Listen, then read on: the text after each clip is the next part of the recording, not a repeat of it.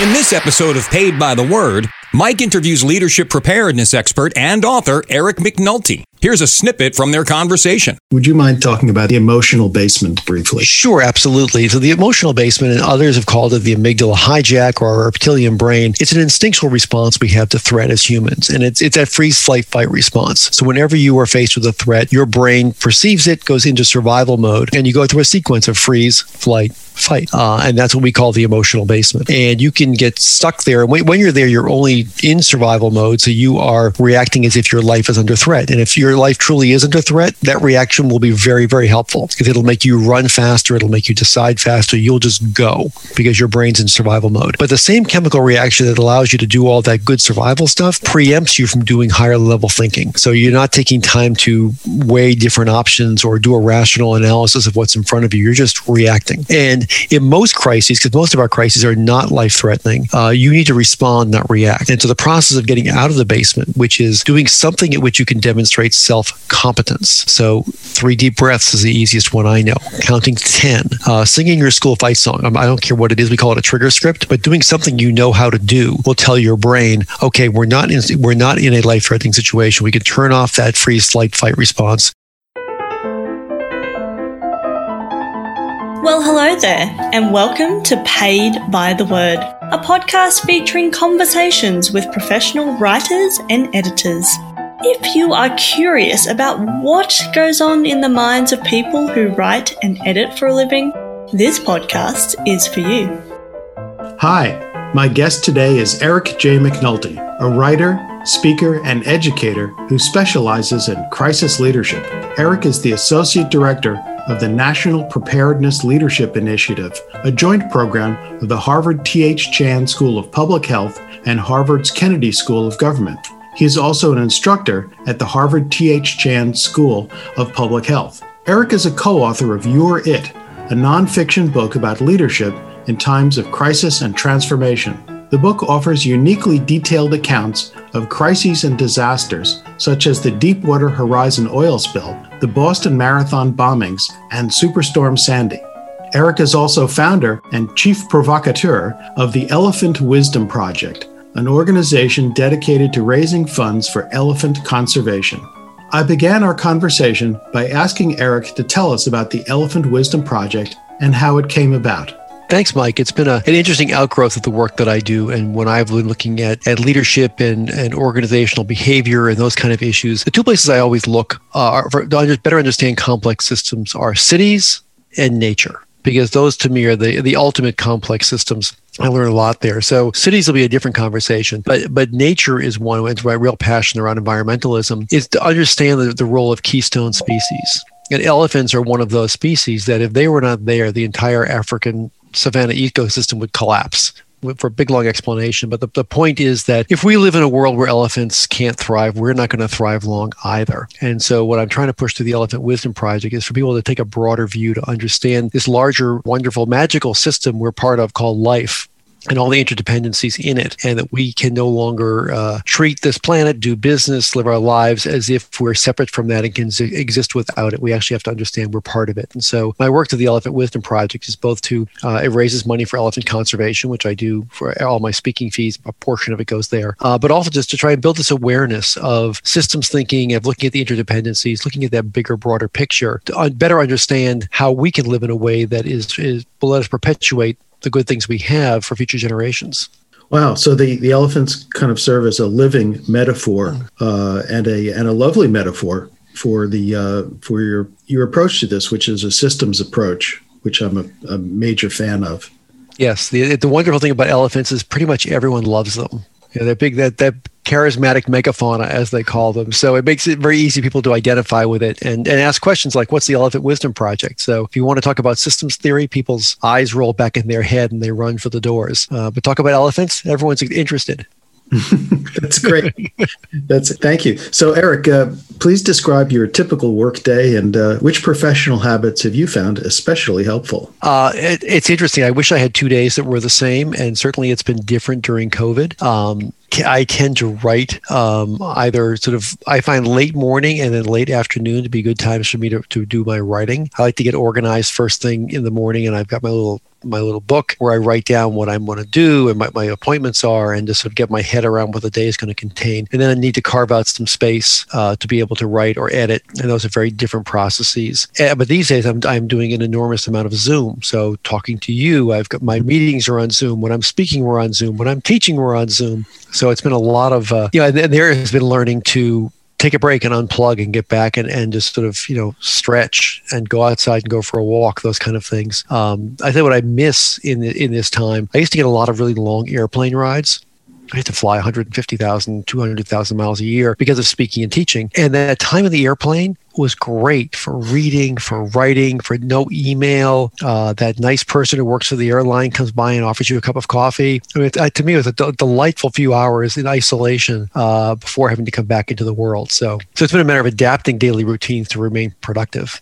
I can definitely relate to that. I, I miss that uh, that cocoon aspect that the airplanes provided.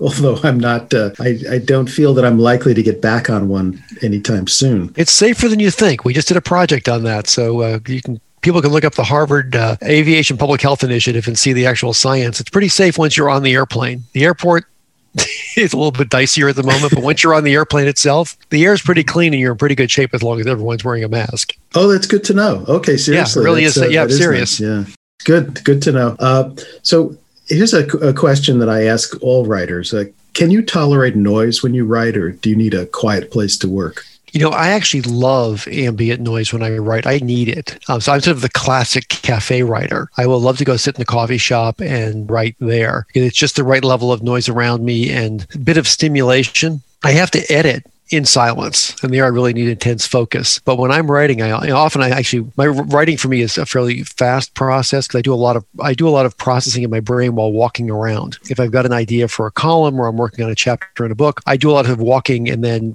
let my unconscious brains put things into a rough order. And then when i sit down to actually put words on a page um, i do like some distractions being able to look up every you know few minutes and see something other than my wall or or uh, you know my desktop it, it, to me is really helpful. I need that stimulation.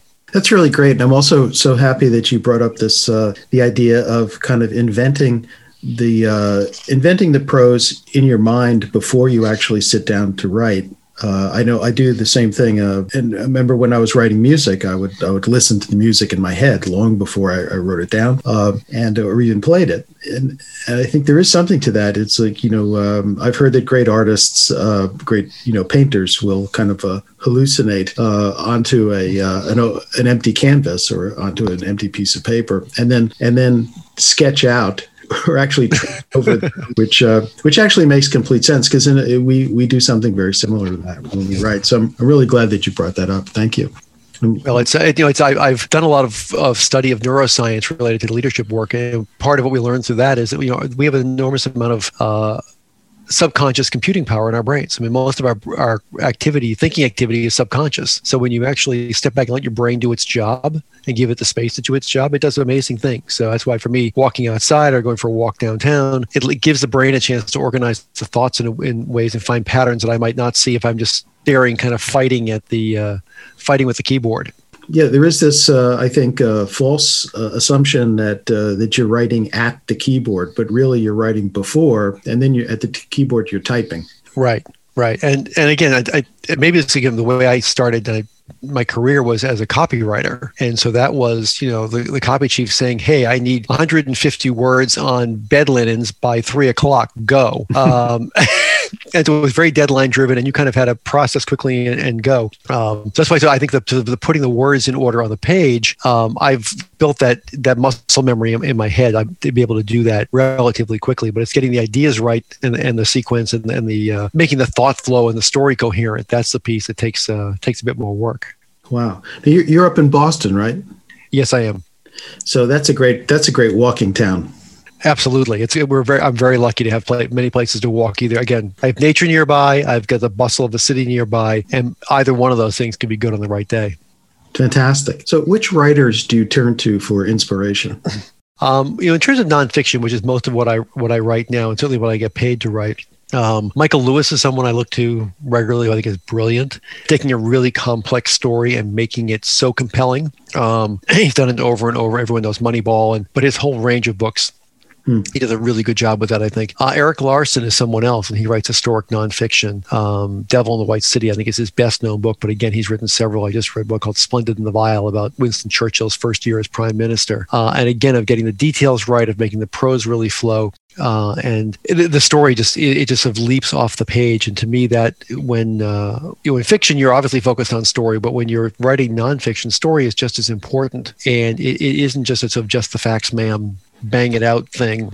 I write columns for you know strategy and business and HBR and elsewhere that um, you really got to get the hook. You got to get the, you know, it's got to it's got to grab the reader, make sense to them, sort of give them a reason to keep reading. And uh, and I think the two of them do a great job of sort of making it making you want to dig into a subject you never would have thought you were interested at all. But boy, by the time you're three pages in, you're hooked for the entire entire book. Excellent, excellent. This is so. Uh, it's it's it's actually very comforting hearing. Uh, hearing other writers talk. Uh, you know, there's that tendency to, to think, "Oh, it's just me." Uh, but uh, so this is uh, this is a real blessing, Eric. Thank you. Uh, you can you can send me send me an invoice when we're done. Uh, so let's talk about your book now. please tell us about your it set the stage, please, and tell us how the book began. So, You're It is a compendium of almost 20 years of, of research and experience at the National Preparedness Leadership Initiative at Harvard. They've been around since 2003. I joined them in 2008. And there we do work on leaders in crisis situations. Um, so, terror attacks, bombings, pandemics, uh, corporate crises, uh, but when things go really bad, th- those who are in leadership positions, what helps them get through it and get to a good good outcome, what trips them up and gets them into a bad outcome, and then we're trying to transfer that. And we've had done that up until the point of the book um, through teaching, through speaking, and through academic articles, which really nobody wants to read. Um, but we were we said, okay, how do we get this to a broader audience? And so that's where the idea of putting us into a more popular book was was was born. Uh, so You're It's a classic trade book. You can find it on the bookshelf at your local bookseller if they're open. Um, but really trying to bring together, you know, it was not just the concepts, but the but the stories and then some practical tools and bringing that together. So you say, okay, here's how you think about it, here's how you do it, and here's some examples of people who've done it well, and walk through some. You know, again, we walk through uh, the Boston Marathon bombing response, uh, through Deepwater Horizon, uh, uh, Superstorm Sandy, and you know, and part of the research we do is is very field based. So I was you know, I was in the Gulf during the Deepwater Horizon oil spill with the Coast Guard and with FEMA seeing what happened with Boston Marathon bombing, talked to three dozen or so people from the governor down to first responders and people, members of the general public who were there that day. Superstorm Sandy, I was I was deployed with their field innovation team the first time they put, put a field innovation team out there and spent several days with them. So it, it, you know, we tried to make this book one that was n- not an academic tome, but also not just a collection of anecdotes, but actually tried to thread the needle of here's stories you'll find interesting and useful. Here's some tools and ways of thinking about things that will be practical and uh, applicable in the average reader's life, uh, be it at business or at home or in the community and so that's what we set out to do. We hope we've succeeded, uh, and, and, it was it was great fun to pull it all together. And the inter- I always love the interview process. I always love going out and interviewing new people for whatever I'm writing. And uh, so some of these stories we knew well, and others we sought out to illustrate certain points, and that that was great fun. I, I really enjoyed the book, um, and I found it very exciting and suspense- suspenseful, even though I, I knew how the stories ended. Uh, I also was I, I think people really love being caught up in the processes of solving big problems, and certainly these are these were well, if they weren't large problems, they were certainly intense problems. Uh, actually, some of them were large problems, uh, large and intense. Yeah, and I don't I don't think you be, you begin to realize. Uh, it's funny. I was just yesterday talking with um, Peter Neffenger, who's one of the people who's in the book. He's on our faculty now, but he was uh, vice commandant of the Coast Guard, deputy national incident commander during Deepwater. That's who I spent time with, and he was describing the story of taking Anderson Cooper out over the spill in an airplane, which I also had the chance to do without Anderson Cooper, because um, Anderson Cooper was on every evening um, talking about what a terrible job the federal government was doing. And Peter said, you know, I, I couldn't I, I couldn't change his narrative, but I could give it more nuance, and by taking him up and, and showing him the complexity of what was happening and the scale, which you couldn't see from shore because most of this was, you know, it was like 75 miles offshore. A lot of the skimming and burning and things were going on. But to be able to see it from that perspective gives you a whole, whole different idea. And so I think that as we watch any one of these incidents unfold on the news, you've got to realize there's a whole uh, panoply of, of factors and stakeholders that these uh, people who are leading are, are, are having to deal with simultaneously. So it's usually not that there isn't, you know, boy, there's a simple solution. Why don't they do it? It's much more complicated and complex than that. And so I hope the book get, gets across some of that, that this, these really are difficult dilemmas. And there isn't like just, oh, if you only push that button, everything can be fine. No, there's a whole lot of other stuff before you can push that button that you have to figure out. Well, again, I really, uh, I, I don't know if enjoyed is the right word, but I, I got a lot out of the book, uh, and I found it very, I found it exciting and compelling and uh, and, and, riveting. So, and and particularly, no, I'll uh, send you the invoice. it's a deal. We can great. I'll see the payment. Yeah. the uh, the I think the main thing is uh, one of the things that I love about uh, what I'm looking for in a book is is the surprise, and the surprise here was the level of complexity and interaction and interrelatedness of you know in other words as you said there wasn't a button to stop the uh, the oil spill you know and and there wasn't a button to uh, to to immediately make everyone whole after the the Boston Marathon bombing. And so they you right, right. These are problems that resist simple solutions. And they also um, have such a large emotional component that there's a tendency to just you know freak out go from your gut use your instinct and you know when stuff like that is happening those kind of instinctive responses are often not terribly helpful no, that's right. And I also think hope people take away this an appreciation that those who are in, in government, as well as in, in large corporations that we write about, these aren't sort of stupid or evil people who are goofing off and not paying attention. They're actually working really hard trying to get to a good outcome. It just is a much harder job than, than it can appear from the outside. So if we're sitting in the middle of a pandemic, um, this is not as easy as it looks, and it doesn't look very easy right now. Uh, but people hope people appreciate the amount of, of uh, effort and attention that goes into trying to get to the best possible outcome. Yeah, good. Hey, Eric, would you mind reading um, a page or two from You're It? Sure, be happy to. And um, this is from late in the book about timing and expectations, because I think it's actually very applicable right now as we're in this pandemic. Time presents the meta leader with one overarching imperative avoid getting stuck in the now. Rather, see the arc of time in the past, present, and future, the variances in the was, the is, and the will be, the beginning, the middle, and the end. Everything eventually ends. Plan for it and how you'll bring the arc of time to its conclusion. Discern patterns. Anticipate how events and people evolve over time. Guide and influence that evolution. Can the pace be varied to either increase urgency or instill patience? Identify what can be done tomorrow that cannot be done today. Lest the situation deteriorate, prioritize what cannot wait and must be done now. People commonly remember the commitments that leaders make about the time with far greater specificity than their other promises. When arc of time reality falls short of those expectations, disappointment sets in and conflict may erupt. Shape and manage time expectations assertively. Use specifics within the hour or next Tuesday rather than vague terms such as immediately or soon, whose interpretation can vary wildly. Assume that everyone has a watch and a calendar and that they are calibrated differently. Consider how a leader used time in the 2010 mine disaster in Chile. The mine collapsed on August 10th, trapping 33 workers more than 2,000 feet underground. Once the workers signaled that they were alive, a delicate and complex rescue mission was begun. The collapse and subsequent rescue efforts attracted worldwide media attention. In similar situations, many politicians would be tempted to promise immediate results. We'll get them out as fast as we can. Chile's president, Sebastian Piñera, however, set expectations for a long operation. He declared they'd be out by a specific date, Christmas. The strategic use of time relieved some of the political and media pressure that would have come with a highly anticipatory daily rescue watch. Setting the expectations for late December bought time for both rescuers and the government. When Los 33 were rescued and finally brought to the surface in October, there was widespread jubilation. They were safe.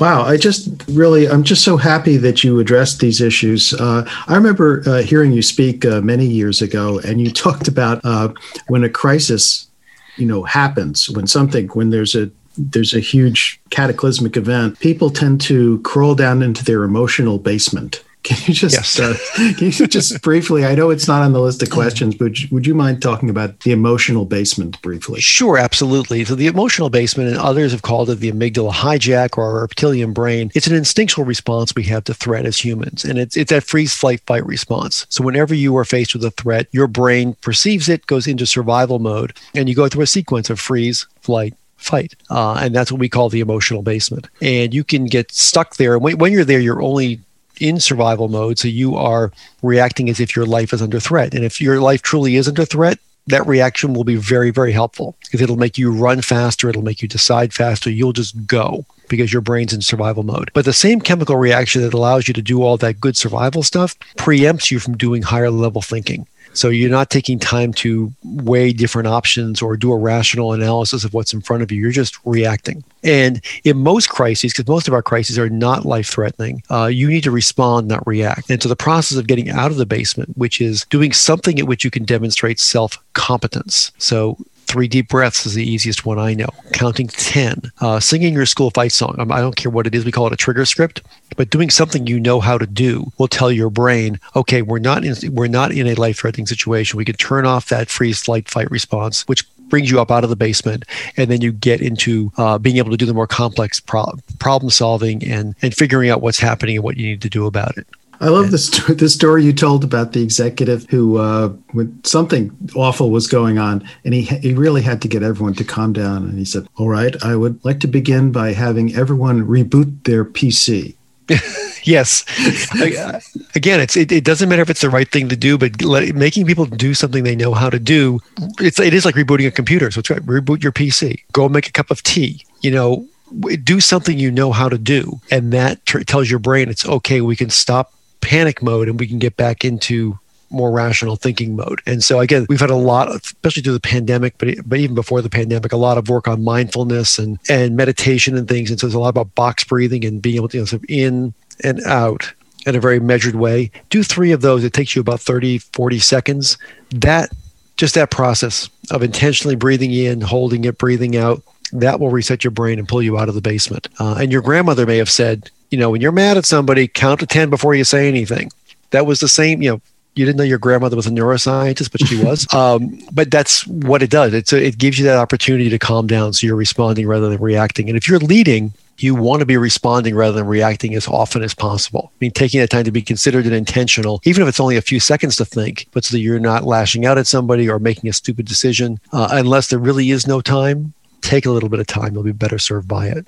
I want to steer the conversation back to journalism for a moment, and um, which is this idea that um, you know you were just constantly observing and you're constantly allowing your environment to change you. A good journalist, uh, you know, approaches every story with an open mind, and a good writer approaches the world with an open mind. And it's certainly you certainly are, are you know have proved that with your uh, your career and your writing. So that's that's pretty nice. Um, it's uh, you know it's a good point you make. It is it's so key. I mean, I, I have found that the key to me is I, I get bored easily, and if I get bored easily, I think that's not good. Um, and I do love to constantly learn. So you know we have we write in the book about this notion of swarm intelligence or swarm leadership which came out of swarm intelligence, which is something in the animal kingdom where non human species achieve complex social outcomes, but they don't have hierarchies and committees and task forces and all that stuff.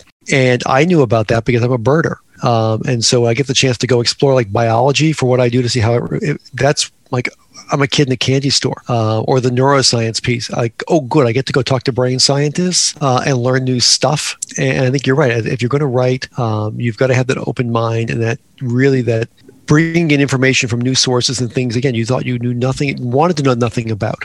Um, but but if you go in with an open mind there's always something to learn and you'll find new patterns and it helps you build a much more nuanced understanding of the world. And that's how you bring fresh insights to people. It's not just by going solely by going deep on a specialty. If you're going to write. You actually have to have some skills to go more general as well. That's great. So let's uh, let's wrap up by uh, I, am going to throw uh, going to throw a question uh, from uh, from left field is that a mixed metaphor? At any rate, here's a question from left field. What is your favorite bird? Ooh, that is a good question. Actually, my favorite bird is the red knot, which is a shorebird that has the longest migration on the planet. It actually goes every year from the Arctic to the Antarctic and back again.